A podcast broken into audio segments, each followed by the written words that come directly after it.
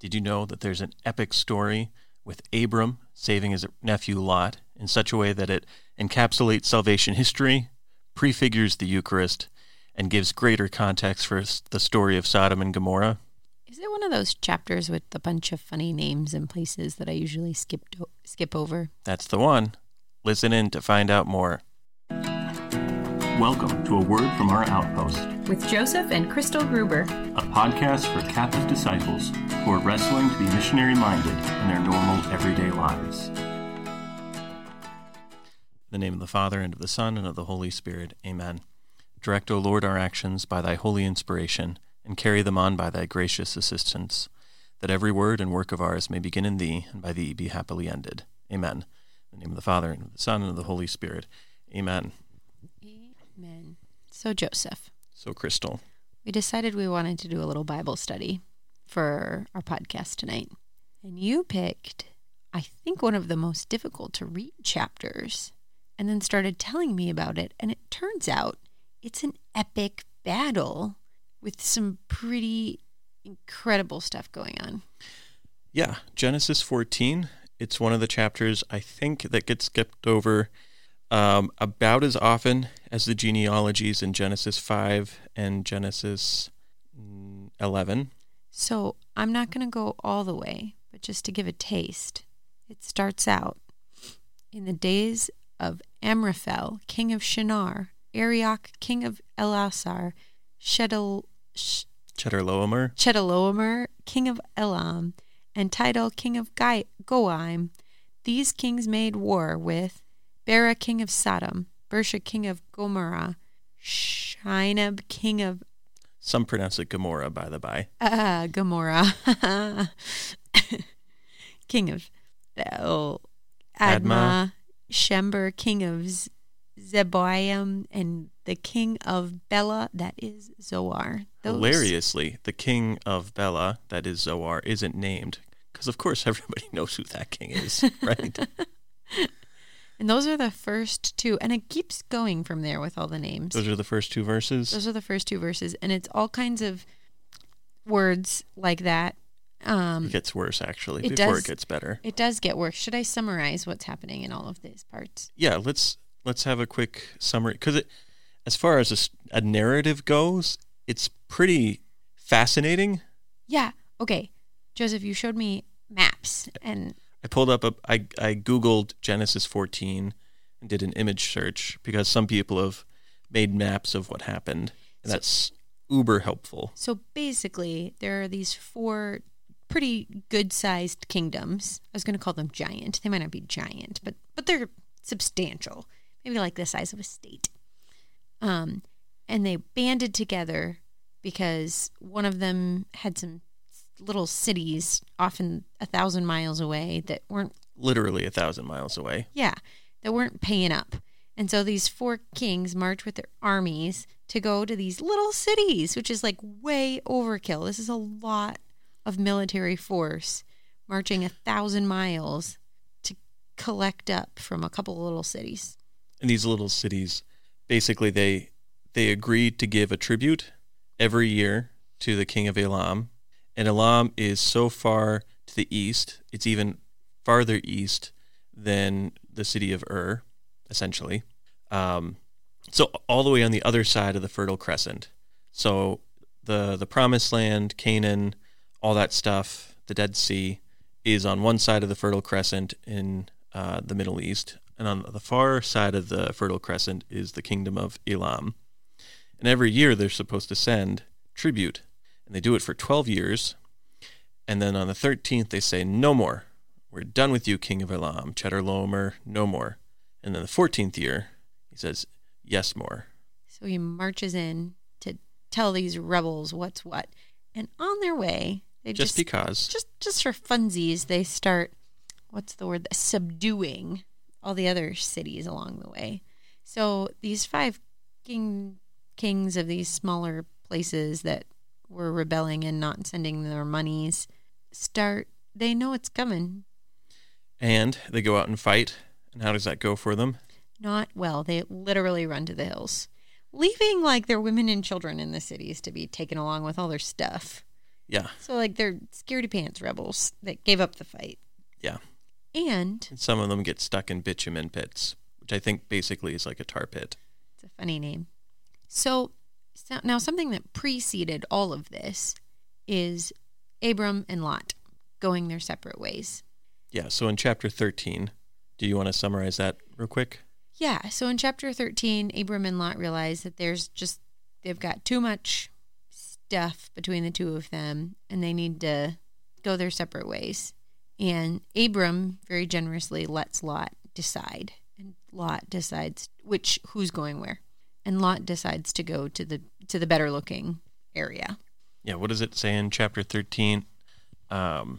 Lot lifted up his eyes and saw that the Jordan Valley was well watered everywhere, like the garden of the Lord, like the land of Egypt, in the direction of Zoar. And so Lot chose the place that reminded him of paradise. And so that happens to be Sodom and Gomorrah area, where presumably they were in mid-rebellion against the king of Elam. Which, I mean, maybe Lot knew that and didn't care, maybe, but the fact of the matter is he just showed up when they're mid-rebellion, and it's not like he was part of the rebelling actively. But he decides to be with them. He does. And so here he is, and it says in chapter 14, so this is after the kings of the bigger kingdoms from farther away come and, like, take everything. So the enemy took all the goods of Sodom and Gomorrah and all their provisions and went their way. They also took Lot, the son of Abram's brother who dwelt in Sodom, and his goods, and departed. So Lot was not fighting with them. Yeah, this is fascinating, right? He decides he wants to live amongst these people. So it's like, you guys have a nice enough land that I want to be there for the sake of my cattle. But when trouble comes a-knocking, I will not get up and answer. I'm going to stay here and let you guys go out into the valley of Siddim and fight. And so it's this weird sort of quasi-solidarity, this weird sort of quasi, I'm with you, but I'm not willing to do anything for you. I'm cool with the fact that you guys don't have to pay tribute, but I'm not okay with having to defend our rights. It's like somebody who would chant no taxation without representation, but then scatters as soon as a shot is fired. Yeah. So he's willing to join the rebellious people, not willing to actually fight. And that it's fascinating as a reflection upon the character of Lot, because on the one hand, they're rebels. They're doing something that isn't good. On the other hand, he chose to be with them. So it's a difficult situation, because you might say, well, he wouldn't want to participate in the rebellion, you know. Rebellion isn't good. We think of rebellion as good because we all watched Star Wars: A New Hope, and we're like, that was the movie we loved, where there was a rebellion against an empire. But rebellion isn't necessarily a good thing. And so by choosing to be in the midst of Sodom and Gomorrah and Zoar and the other two cities whose names I forget, he's putting himself in a very difficult situation where the right choice is not clear, but he chooses the ambiguous, he chooses the difficult, he chooses the place where he can derive all the benefits he wants to until the going gets rough. And then it doesn't go so well for him. He gets captured. He becomes a slave. He, is taken away. I don't know if they're chained together or what, but he's taken away, you know, presumably bound up at least, in terms of unable to escape. But then one who had escaped came and told Abram, the Hebrew, who was living by the oaks of Mamre, the Amorite, brother of Eshcol and of Aner. These were allies of Abram. So this is fascinating. Lot goes off to the east, and he settles amongst rebels, but he doesn't really align with them. Abram goes off to the west. He settles by the oaks of Mamre, and he makes an alliance with Mamre and his brothers. He says, I will fight for you, and you will fight for me. We will be together. So it's this really fascinating contrast about what kind of solidarity they're going for, that they're pursuing. And Abram is choosing a kind of friendship that will endure through suffering. Mm. And Lot was choosing friendships that dissolve in the midst of suffering. Mm-hmm. And yet, when Abram heard that his kinsmen had been taken captive, he led forth his trained men born in his house, 318 of them, and went in pursuit as far as Dan. And he divided his forces against them by night, he and his servants, and routed them and pursued them to Hobah, north of Damascus. Then he brought back all the goods, and also brought back his kinsman Lot with his goods, and the women and the people. Bam. What up, Abram? So he hears about his nephew, and like, whatever, I got this. And he raises up, do you remember how many men? 318. Where are they from? His house. Yeah. And this is, when I read this chapter, I think... I remember reading it the first time thinking, well, that can't be. Abram was living in a tent with Sarai, and it was probably like them and like a servant or two and their nephew. And that's the image that I kept having is, oh, he's like a nomad who is just a very small encampment, very small number of people. No. When we talk about him camping in tents, we're talking about a whole campground. We're talking about like a campus, a whole like military, industrial, economic complex in which basically at the drop of a hat, he can raise up over 300 men who have been trained, who have lived in his house all of this time. There's a military might in Abram that I think, I don't know why, but I never thought about him as a military figure until this chapter. Yeah, I mean, maybe because he's not shown as a military figure until this chapter. Or after, maybe. Yeah, it doesn't really come up too much after, no. And, like, he's not just a guy that has some military strength around him. He's a guy who has, like, these 318 men that can kick the pants off of four giant armies that just went around beating up a whole bunch of other smaller armies that were probably bigger than 318 people. Yeah, so earlier in the chapter it says that they passed through 7 cities and subdued them, and then they got to the 5 cities and then just totally thrashed them. So these 4 armies went up against 12 different cities, and then here's Abram with his 318 men and his 3 buddies, Mamre, Eshcol, and Aner. And he brought back all the goods, and Lot with his goods, and the women, and the people. Yep, that's Abram for you. And the other thing is that's the faithful father figure for you. That's the faithful man for you. That's the man believing in God the Father and having that power within him. That's the choosing God as the arbiter and not making that choice for himself. Yeah, it's a solidarity that says, I will choose the relationship over the risk. And that's what Abram is showing. I will risk myself in order to have this relationship. Whereas Lot said, I will not risk myself for these new relationships. I will not put myself on the line. I will not march with them. And yeah, it is fascinating. It's a fatherly act. And this is one of the so intriguing things about this part of the story. So there's more to this chapter, but I think this is enough to talk about for a moment, because this is maybe the clearest moment of the heart of the father being exposed in the story of Abram, thus far at least. I suppose the binding of Isaac shows a father's heart in a particular way, which we will not get to in this podcast just now. We can put a tack in that to come back to later someday. But the revelation of the father's heart, because Abram means great father. You know, it's one of the great ironies of Genesis is that here is this man who is without child, whose name means great father. But we see it. We see that he chooses to be more like a father. And we come to understand what a father is like through the action of Abram. That when he sees his nephew, when he sees, I mean, technically, Lot is both his nephew and Sarai's nephew because they're half-siblings, Sarai and Abram. So when he sees his sister's nephew and his nephew, he's bound to him, but he could let him go, right? He has all the information he needs to act, but he doesn't have to do it.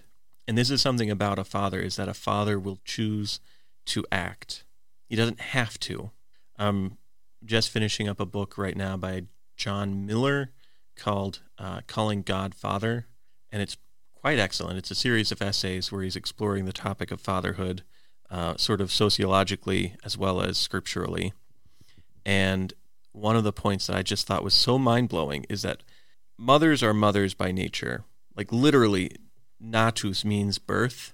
A mother can't really escape their child until the child escapes the mother. And even then, the child is totally dependent upon the mother for years. Mm-hmm. But the father has to choose to be with the son. The father has to choose to be with the daughter. The father has to choose to be involved, to act in a way that it's just not quite as cut and dried as it is. It's more cut and dried for the father than it is for the mother. The mother, there's a lot of hormonal reasons, there are a lot of biological complications, there are a lot of social and cultural reasons for the mother to take care of the child. The father chooses in a way where they're not as bound, they're not as close. The social pressures and cultural pressures just aren't as present. And so we see Abram responding, acting powerfully to save his nephew. And to see that it's the heart of the father for the relative who chooses to leave him, who chooses to side with rebels, and who chooses poorly even in siding with rebels. Like he's not even a full-throated rebel. He's a half-hearted rebel. And because of that choice, he becomes captive, enslaved, and carried away against his will. And to see that's the status of fallen man.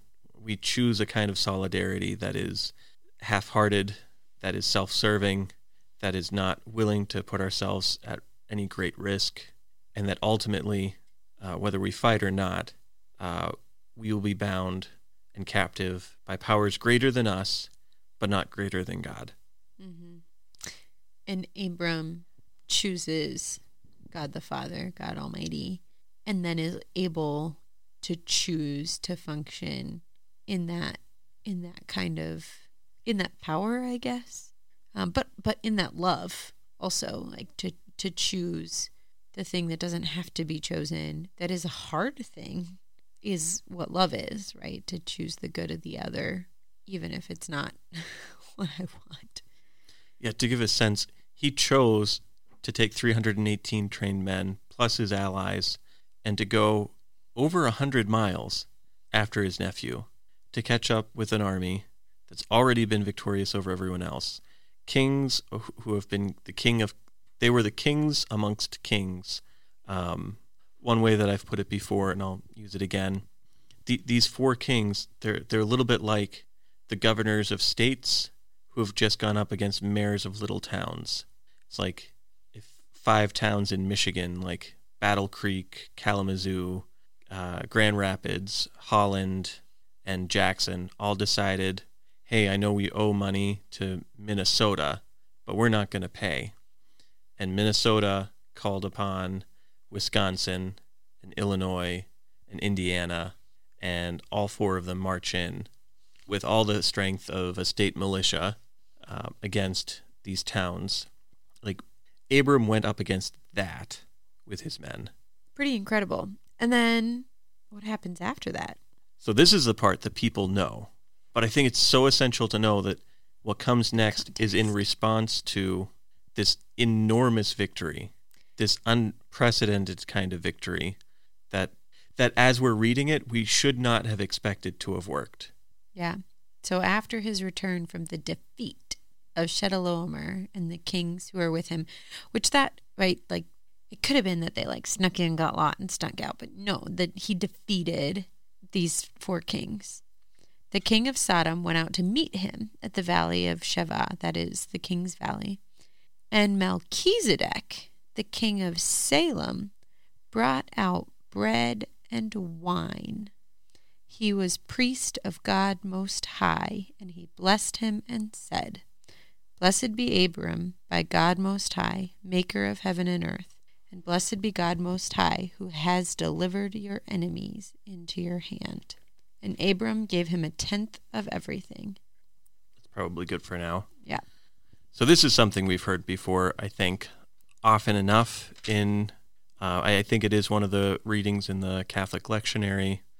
It gets referenced. The name of Melchizedek we hear in Psalms. We hear Melchizedek brought up in the book of Hebrews. At ordinations. Still a priest in the line of Melchizedek. Yeah, so there's a church in town here where right behind the altar there are these beautiful murals on the wall with the apostles. But right behind the altar, it isn't the apostles anymore. On the one side, there's Abraham carrying a knife. And on the other side, there is Melchizedek holding bread and wine. This is one of the clearest instances that we see thus far in Genesis.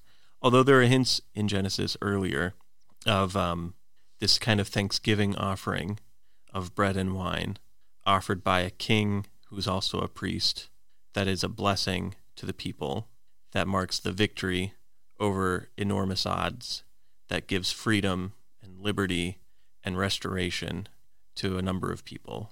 And also the king of Salem, which if I'm not mistaken, later becomes Jerusalem. Right, so Salem meaning peace, so he's literally the king of peace. Melchizedek meaning king of righteousness, again, literally king of righteousness. And the city of Salem, which whenever the Israelites come in, it's occupied by the Jebusites. Salem means peace, but eventually it will have a prefix, Yeru, added to it, meaning God will provide. So the city of Salem, where eventually God will provide his peace, is the location of the offering of bread and wine and blessing after this enormous victory. But it's in light of the victory that this sacrifice happens of bread and wine. And I think we don't understand, like when bread and wine is offered, we may not see that as sacrificial, but there are cereal offerings. There are offerings of bread and wine in the Old Testament.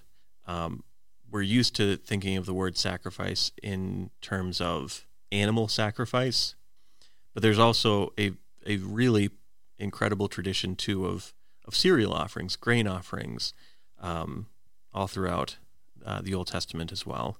I don't want to go too far down this road, but I have this feeling, it's not very well worked out, that one of the reasons why Cain's offering in Genesis 4 is not acceptable is because he's offering a grain offering, a cereal offering, which is a Thanksgiving offering.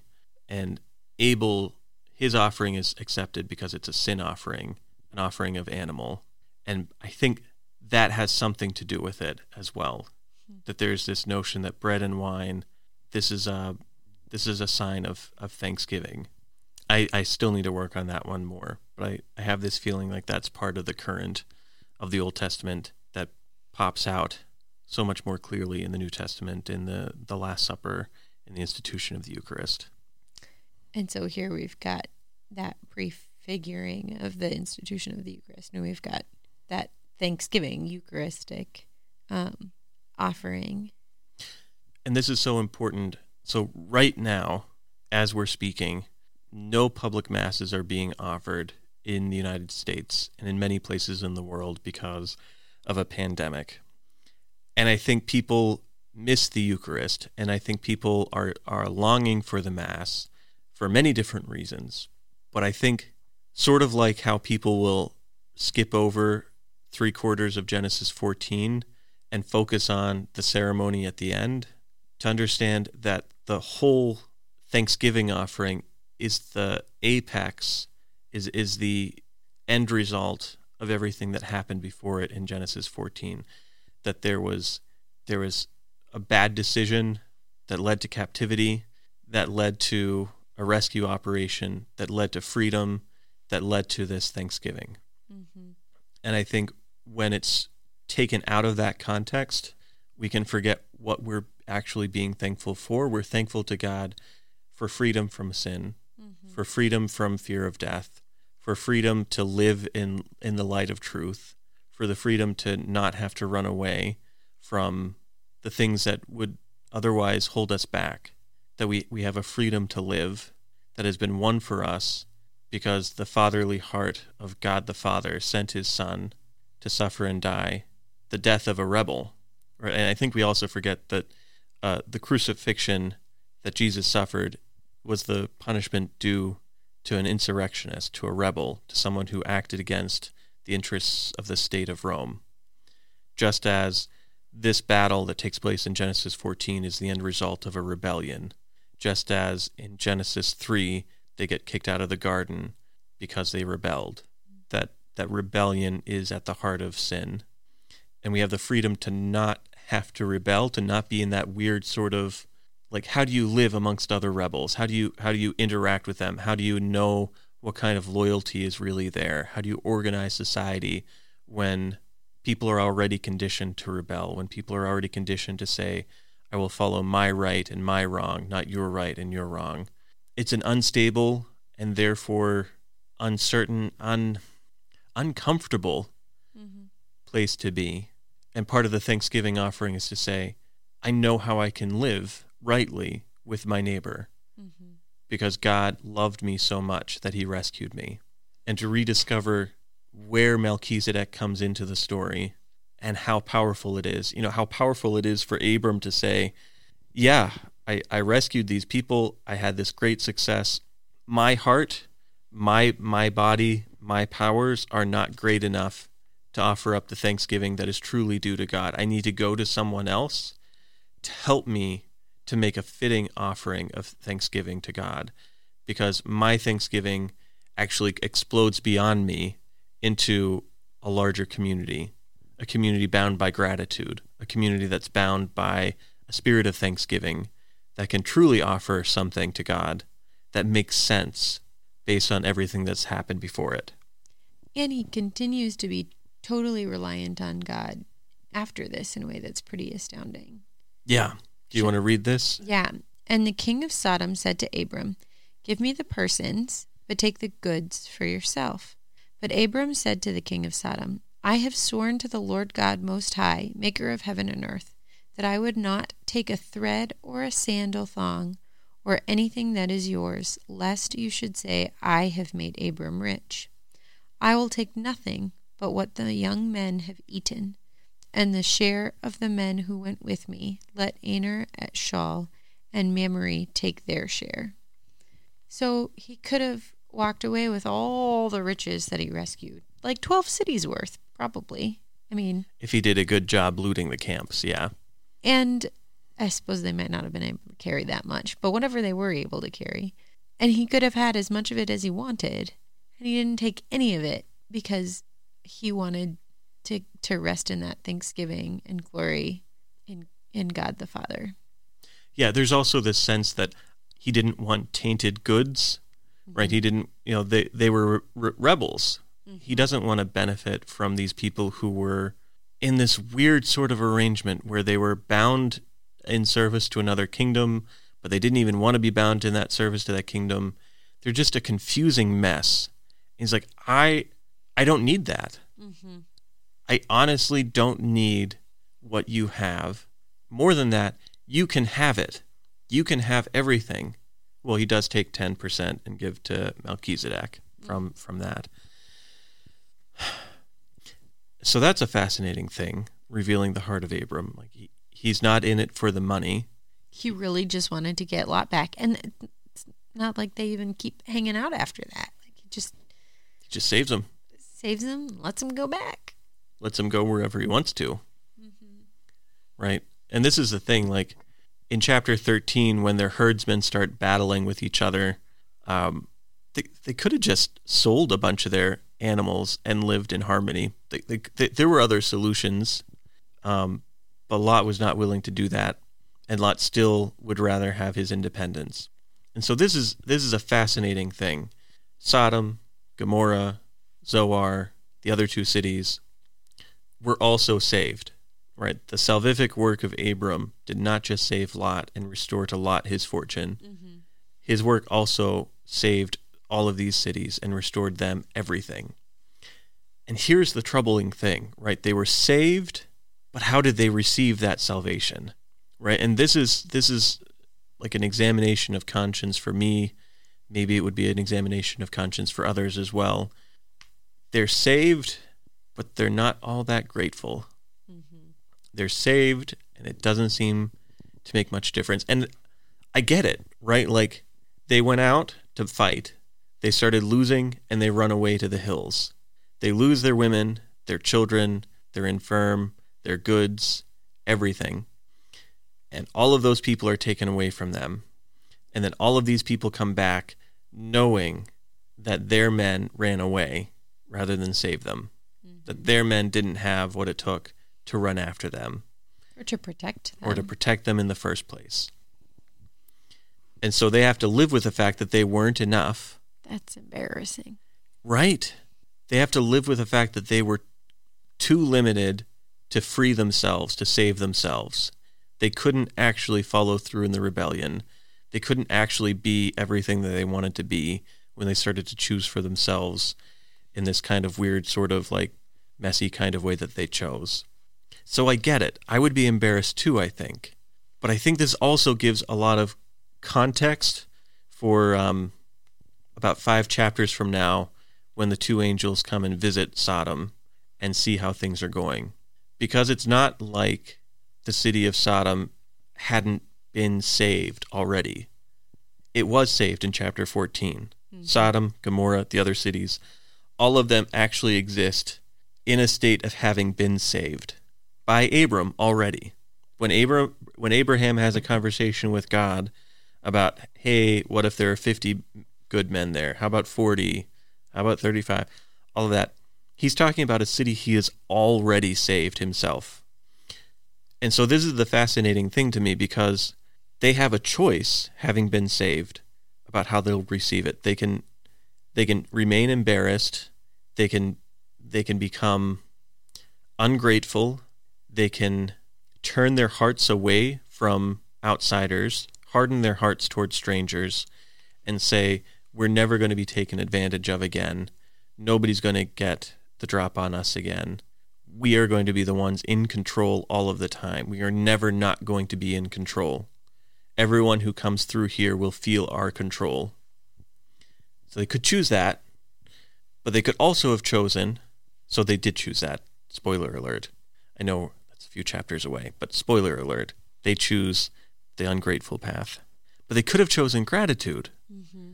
Melchizedek gave them a form for gratitude, a liturgical expression for remembering all that good that has been done for them. Mm-hmm. And they could have received that goodness and commemorated it. Like the Passover, it's literally a feast celebrating the fact that the Israelites were not powerful enough to break out of captivity from Egypt. It's literally a celebration that they were too weak to free themselves. It's literally an expression of, we did not have this. We had to be totally reliant on somebody other than us. They could have taken that as very embarrassing. They could have taken that as very like, oh, that's emasculating. But instead they say, no, this will be like one of our pivotal feasts of thanksgiving. Mm-hmm. The people of Sodom, the people of Gomorrah could have done the same. They could have said, oh, what Melchizedek did, we want to be like him. We want to remember this. Every year we want to remember when Abram and Mamre and Aner and Eshcol and the 318 other guys swooped in and saved the day, and we want to celebrate, but they don't. Mm-hmm. And that's the fascinating thing, right? Like whenever Mass becomes reinstated, will we go back to Mass in a spirit of thanksgiving? Will we say, we can't actually save ourselves, and we're okay with that? We're okay with having a Savior and acknowledging him and remembering him and coming back to him and honoring him for what he has done. Not only the maker of heaven and earth, as Melchizedek names him, but the God who blesses and the God who frees and the God who saves?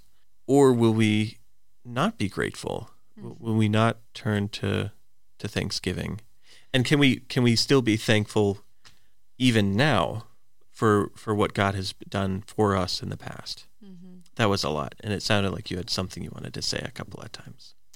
Well, one of the things that was just coming to my mind with the last part was entitlement, right? Like, I think, what am I personally prone to? If it's not thanksgiving, it's entitlement. And this sort of, I mean, I don't know, but it seems like there's, with Sodom and Gomorrah, this like, well, this is our stuff, right? Like, this is why we stopped paying tribute. This is why we're rebelling. And this is why maybe they aren't thankful, because they're just getting their own stuff back. And realizing that I sometimes feel like, well, of course I should have access to mass when I want it.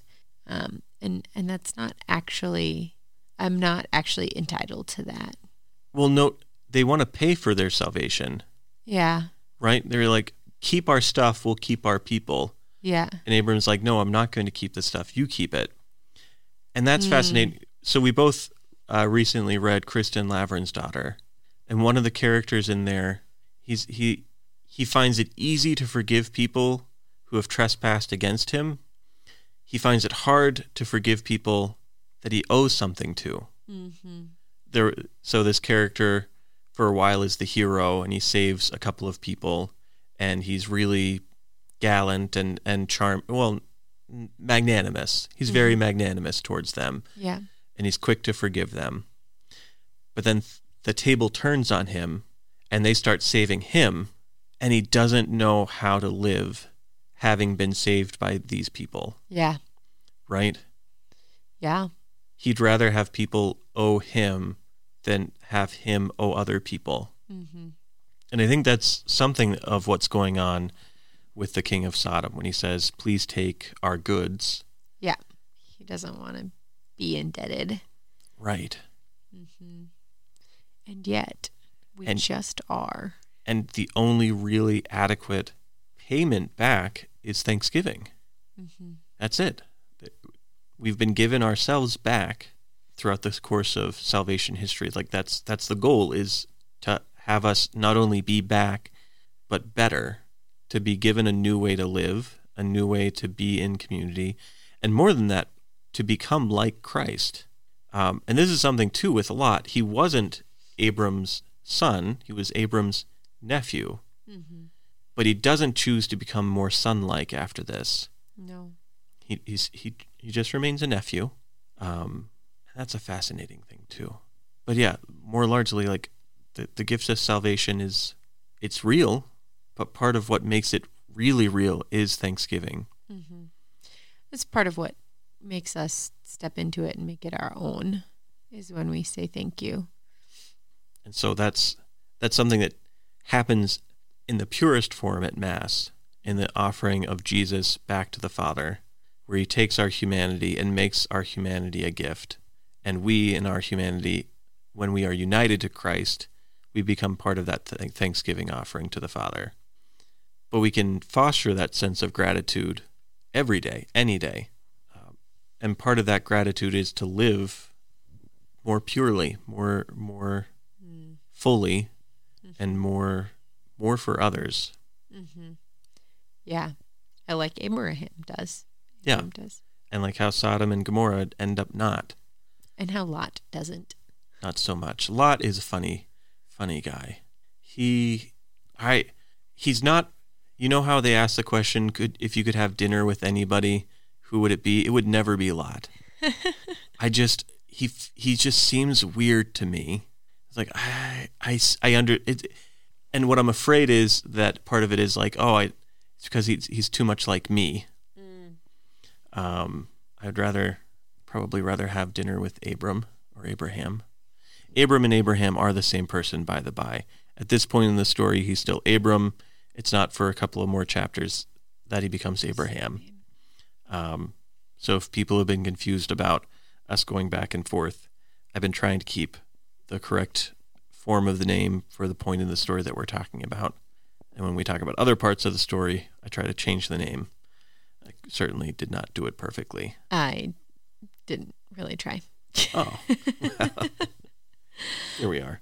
But I feel like we could keep unpacking and going to different places. All this to say, Scripture is wonderful. There's a comment about how it's shallow enough for a lamb to wade and deep enough for an elephant to bathe. And to note, like, with this chapter, most people would just breeze by it if they're, like, trying to read through the whole Bible in a year or something like that. But these are worth taking time to think about. I also meant to talk about a quote earlier, but I want to bring it up now because we're wrapping up. If any of you have ever seen the movie The Emperor's Club, it's about Mr. Huntert, who's the teacher at a boys' boarding school. He's teaching the classics, essentially, to these boys. And every year, he has someone in the classroom read a plaque above the door. And the plaque reads, "I am Shutruk-Nahunte, king of Anshand and Susa, sovereign of the land of Elam. I destroyed Sippar, took the stele of Niron Sin, and brought it back to Elam, where I erected it as an offering to my God in Shushanak." Shutruk-Nahunte, 1158 BC. And then he launches into an explanation about how we have no idea who Shutruk-Nahunte is as a culture because he didn't make any cultural contributions. And to note, we know about Chedorlaomer, king of Elam, who was king of Elam several hundred years before Shutruk-Nahunte, because he figured into the history of salvation. And this chapter has endured thousands of years. Nobody cut out chapter 14 or half of chapter 14. Because they said this is irrelevant or nonsensical, because it's deeply meaningful, because these people, these kings, they got wrapped into the story of Abraham. And I find that incredibly significant to know that when someone who is walking with God enters into other people's stories, their stories become all the more significant. Shutruk-Nahunte, 1158 BC, not all that significant now. Chedorlaomer, because he got defeated by Abram, we're going to remember him because thanksgiving flowed from that. Mm-hmm. And I just find that awesome, just really incredible to reflect upon. And to note, like, if I want my life to have any meaning, will I allow this descendant of Abram, this son of the great father, this Hebrew, Jesus, to walk into my life and to defeat whatever is Chedorlaomering in my life? And will I allow thanksgiving to flow from that? Mm-hmm. So on that note, would you like to close us in prayer? I will. Oh.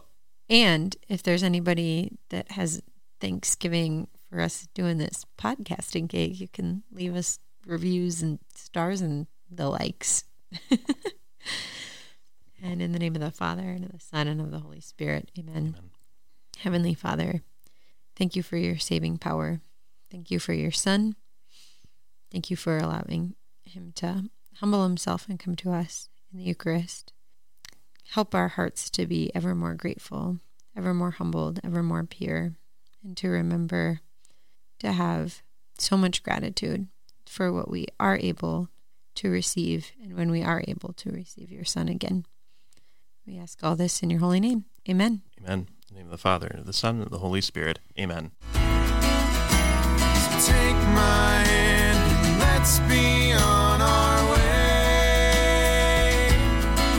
And now, finally, I can say that I love you.